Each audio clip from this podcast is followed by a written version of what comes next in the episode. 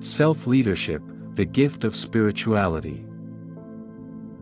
In 1983, I connected with the Brahma Kumaris in Brazil. I was a teenager, confused, desperate for some clarity. I was not a believer in God. But I had read the Bible, when I was nine, and also read the Bhagavad Gita when I was 14. But that didn't make me religious. I was looking for something, that was different from the conventional ways of religion, that was described in those scriptures. Two of my friends started going to the seven-day course offered by the Brahma Kumaris. I also wanted to go, when they talked about it. The day I visited Brahma Kumaris, was my 18th birthday. And it instantly clicked. I said, this is it. And, my journey started. By birth, I am a Catholic Christian. But in our family, we were allowed to explore many ideas, because of my grandmother. She was from Spain. And she saw the Civil War. At that time, church was a body of the government, and she saw a lot of things that turned her mind away from religion. And, we were allowed to openly explore, and reason, embrace other ideas, and schools of thought. She never went to church, but had studied the Bible, and other religious scriptures in detail. She was a strong influence in my life. When I was reading the Gita when I was 14, I didn't understand anything. But it opened me up. I understood that, there was more than one religious book. I understood that, there are things other than the physical, and the material. I understood that, there are things that religion cannot explain fully. Though religion gives a shoulder to cry on, for people who need it, there are many things missing. Spirituality is the energy behind it. It's the cause. And, it's invisible.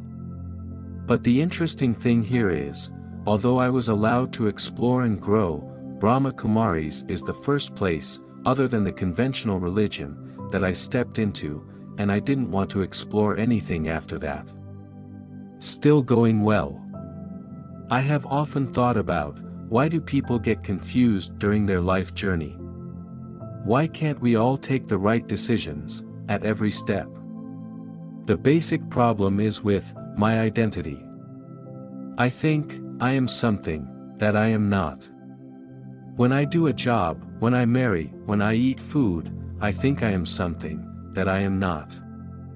That is why, I am having disappointments, I get divorced, I get obese.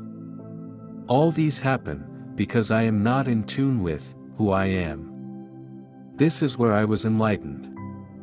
Spirituality taught me that, I am neither this body, nor the role I am playing. I am the actor. I am the cause, behind everything.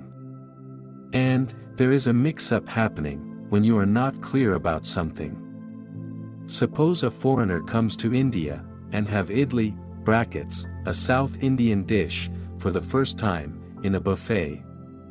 They will mix the chutney with the chapati, and sambar with fried rice and won't be able to enjoy it properly. Because, they are not able to identify with it. Identifying who I really am is most important. When I finally identify, that I am the soul, the one sitting inside the body, the energy, the confusion ends.